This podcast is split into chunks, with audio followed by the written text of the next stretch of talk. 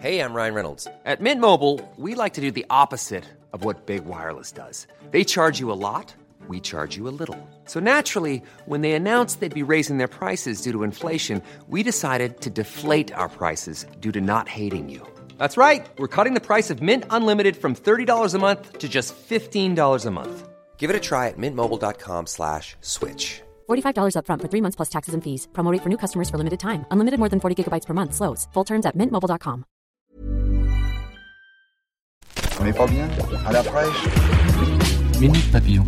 Bonjour, c'est Anne-Laetitia Béraud. Bienvenue dans Minute Papillon, le flash de midi 20 du mercredi 5 décembre.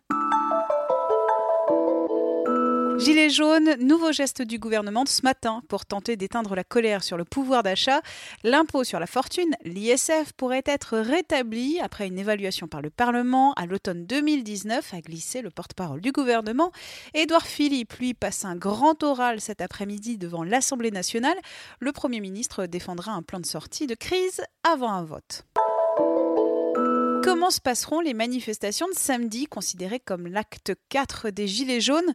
Le président des Républicains, Laurent Wauquiez, a réclamé aujourd'hui sur France 2 l'instauration provisoire de l'état d'urgence pour éviter un nouveau samedi noir.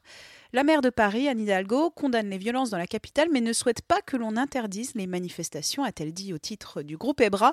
Selon la Chambre de commerce et d'industrie, plus de 200 entreprises ont été dégradées à Paris samedi dernier.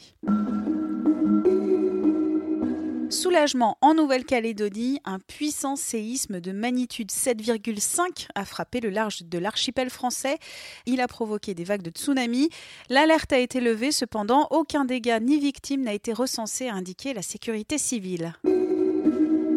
La lettre d'Albert Einstein mettant en doute l'existence de Dieu, mise aux enchères hier à New York par Christie's, datant de 54, les paroles très libres du physicien le plus connu du XXe siècle ont été vendues 2,89 millions de dollars. Cette lettre était estimée à 1 million. Le resto La Table de Johnny à Célestat dans le Bas-Rhin, ouvert en hommage au chanteur il y a un an, ne désemplit pas depuis son ouverture. Gilles Varela y est allé. Le proprio du resto à la déco et à l'assiette très très rock lui a notamment confié que les clients repartent avec les sets pour les plastifier.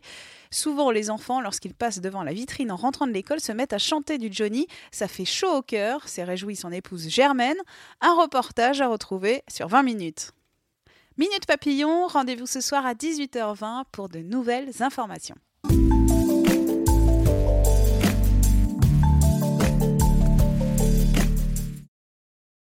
On ne va pas se quitter comme ça. Vous avez aimé cet épisode? Sportif, généraliste, sexo ou scientifique, varié mais toujours bien informé. Découvrez les autres podcasts de la rédaction 20 minutes sur votre application d'écoute préférée ou directement sur podcast au pluriel.20minutes.fr et merci de nous avoir écoutés.